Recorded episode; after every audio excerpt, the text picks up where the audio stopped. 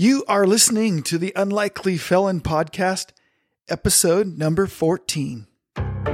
Welcome to the Unlikely Felon livestream. This show is peppered with humor, entertains with inspiration, and presents real solutions to post traumatic recovery. Here is your host, author, speaker, and mistake maker, W.C. Young.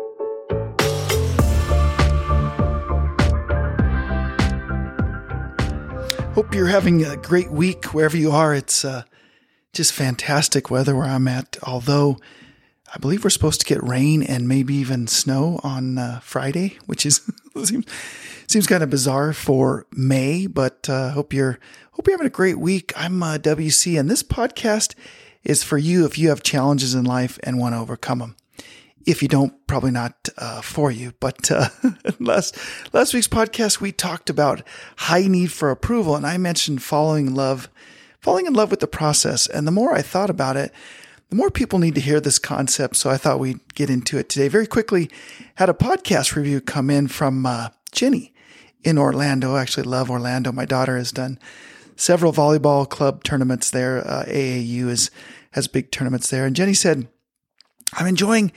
How authentic and vulnerable you are and finding myself being more honest in my own life. Thank you. Thank you for a uh, great re- re- review. Please, uh, please keep those coming. It's been great. On today's show, what do I mean by the process of when I say falling in love with that process? Like what, what is that about? What's the other side might be if you're driven only by your results. So we'll talk about that. And this week's what we should have done, we'll take care of, uh, doing your job as a caregiver. Really get into that. I think it's an interesting process and very quickly talk about that. Inspiration from Chloe Campus. I'm sure you've never heard of her, but wait till you hear how she lost 100 pounds and then finish with some quick steps to actually fall in love with the process. So, what do I mean when I say that? And to understand, you have to kind of you have to look at the other side of it, which I'm slowly recovering from this, but it's being just a results oriented person where the ends or the end justifies the means. And, and what I mean is when you do this, when you're only results oriented, you're thinking that it's just, how do I win? What's the end? How do I get there? And it leads you to take shortcuts, which I obviously did with our situation and our case. You ignore what you've learned. Sometimes you become blind to even the high level strategies that you've worked on and then it's hard to incorporate those into your life. And it a lot, a lot of times it stops you from making the changes you need to or taking more of the right risks. Richard Brooks, who is really well known trainer in the creating a life vision kind of world, and went to one of his workshops uh, back in the day. Really good stuff. But he uses words. I think what I like is around the term discipline, and it's like it. It sounds like you're in trouble. It's such a. it's kind of a challenging word, um, but the, what it what it comes down to is things in our language. Now, let me let me talk about words like have to. Does this sound familiar? I must. I never. Oh, it's going to be difficult. And, and notice things like the price we have to pay or the pain we have to go through, pain for gain, the struggle. And I even catch myself doing this too with my vocabulary. And it, it, what it turns into is that work is a, right, a four letter word. You ever hear that before? When I was growing up, my parents talked about work had to be difficult and hard. And it was this awful thing that you went to and you, you clocked in and you clocked out and you somehow survived it. And I just don't think that's the way life has to be. And, and in the end, you have to have discipline to get through it. It's like the survival sort of thing that we go through. And, and no wonder we end up caving, right? It's all set up for, for failure and for people to, to give up. So think about this way. I look at it. You could spend the next 20 years giving life everything you have having as much fun as you can, enjoying every day, trying to love every minute of it. And by the way, you don't hit all your goals and you fail. You're, it's, you fail miserably. Or you can spend the next 20 years stressed out, negative, overworked, angry, scared, full of fear, pissed off. Is that a good word? And you hit every goal. Either way, the time is going to pass. And, and the reality is you don't control that end result, right? That time's going to pass. And whether you make it or not, that time's going to be gone. And that's why so many people, they, there's a quote, very very financially successful people are so negative and dead, right? They, they go, they, they spend their life just working and working and I'm going to reach these goals and I'm going to, I'm going to hit it. And then they do. And they either A, realize how unfulfilling it is or they're dead.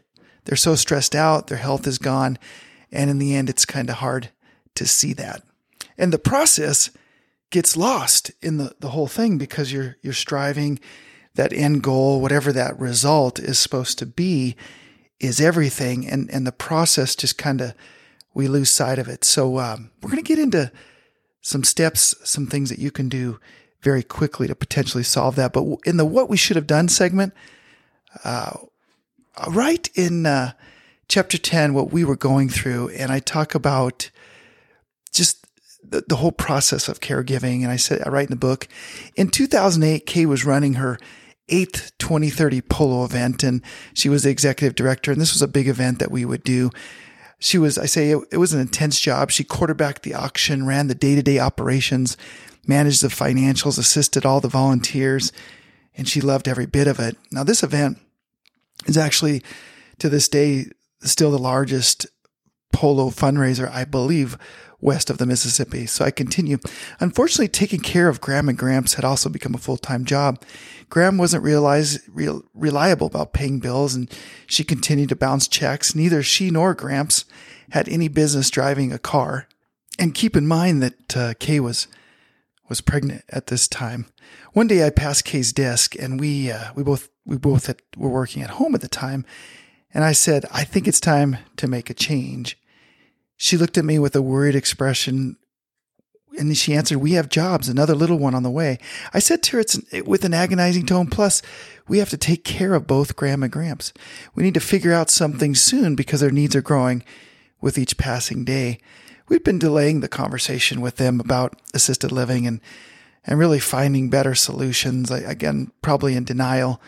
Kay would have to start planning to help them every day. And I hadn't committed to any certain direction yet, but I was good at, I was really good at asking challenging questions. Kay sighed, you think now is the time? She asked me. If we don't figure this out now, when will we figure it out? I shrugged. How do we take care of the grandparents and still run our life? And if we're not taking care of them, them, then who will? She said, I love my role as an executive director. She said, and I'm not sure I want to give it up. It seems like we're victims of the situation. Now, I don't know if we were really victims. I, I think we were just not understanding how this whole process was going to unfold. And as we talked, we realized that more than a year and a half we had spent, uh, actually the last year and a half up to that point at Gram and Gramps' house. And I, I write, we would meet them at a restaurant or join them at their church function or chauffeuring them to family events. The crazy, crazy thing was that even though the caretaking workload was increasing, we were enjoying it.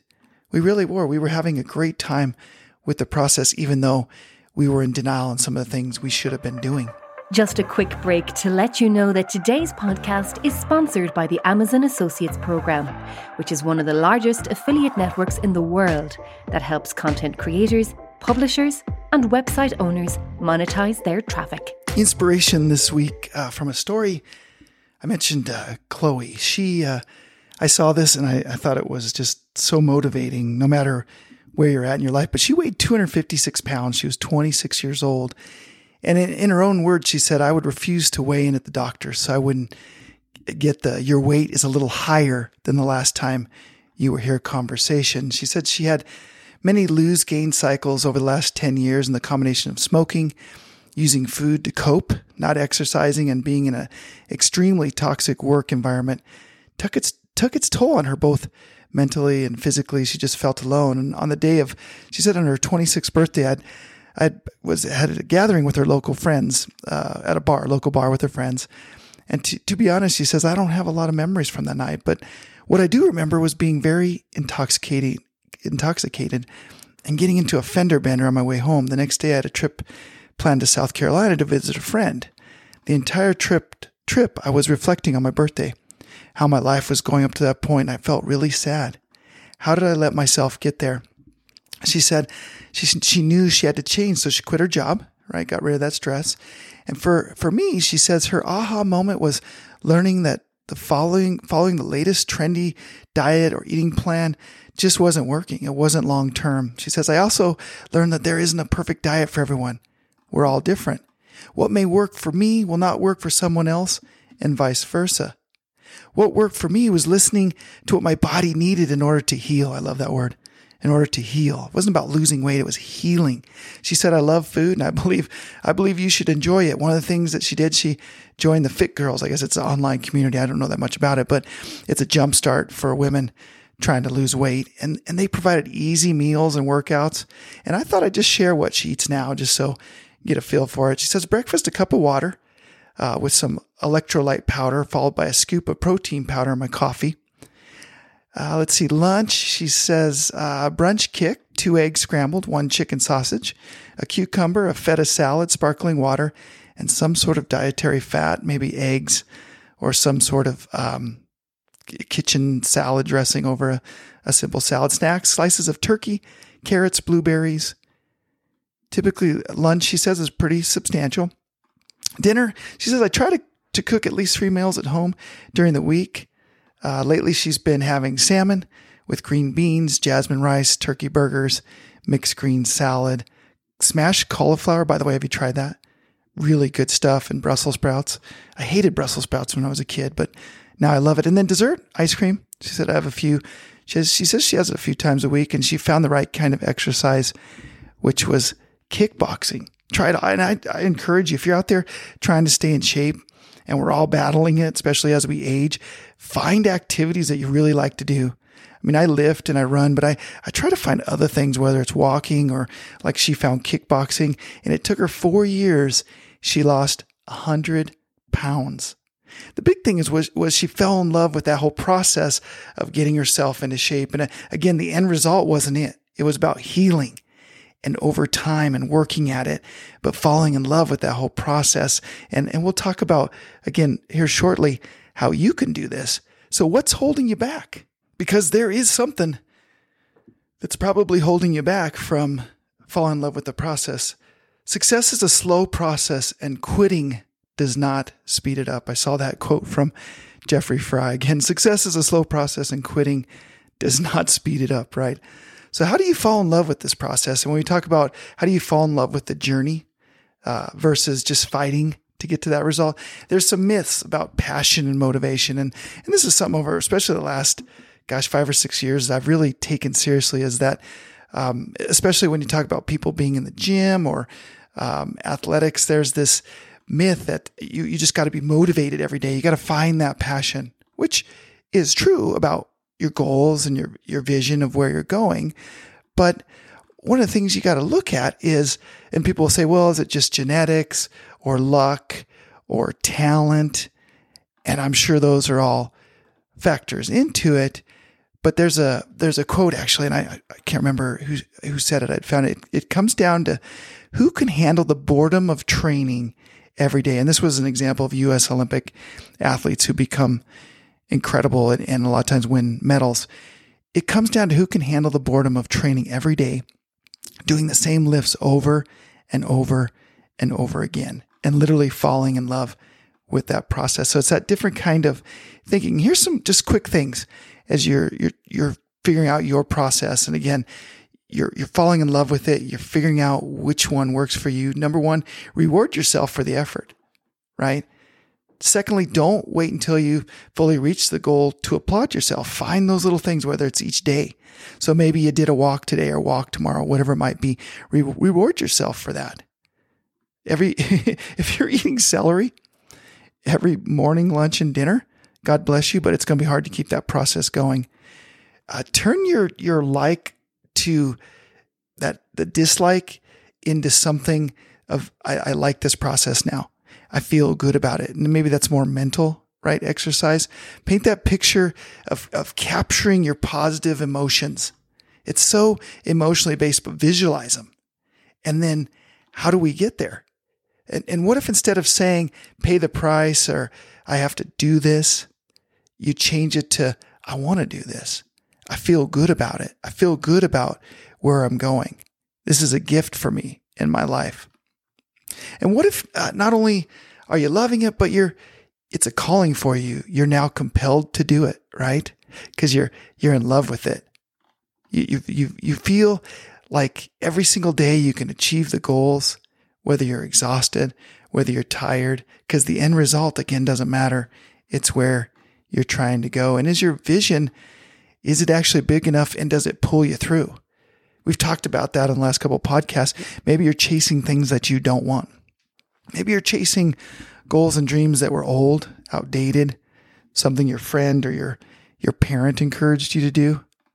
Also, why are you doing it? You're focused on you want to focus on what you're doing, why you're doing it, and, and why it brings pleasure to you and how it honors you. And potentially, how does it honor your family, your kids, your wife, friends, siblings, your mate, whoever might be? What I do is each quarter, I like to write down uh, the vision for me for that quarter.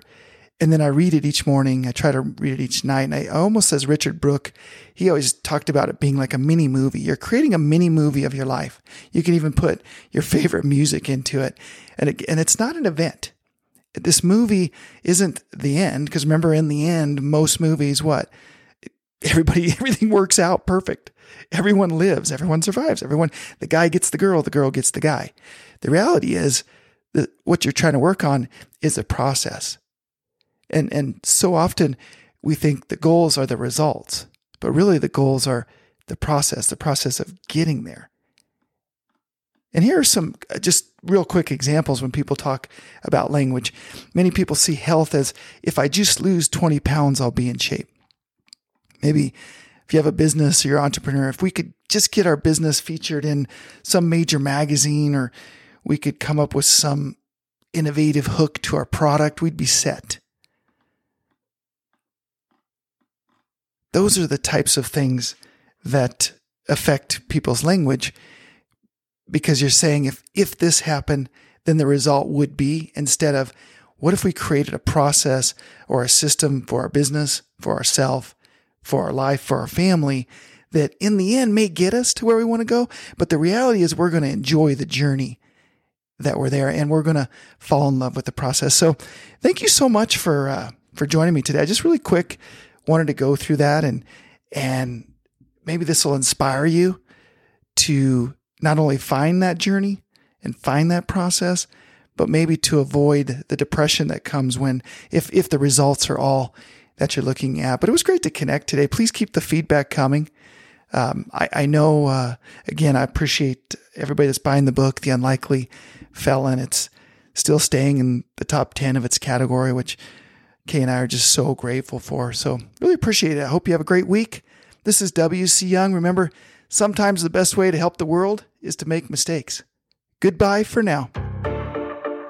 If you enjoyed this cast, you must check out the website unlikelyfelon.com. You can buy WC's new book, sign up for the newsletter, and see his speaking engagement schedule.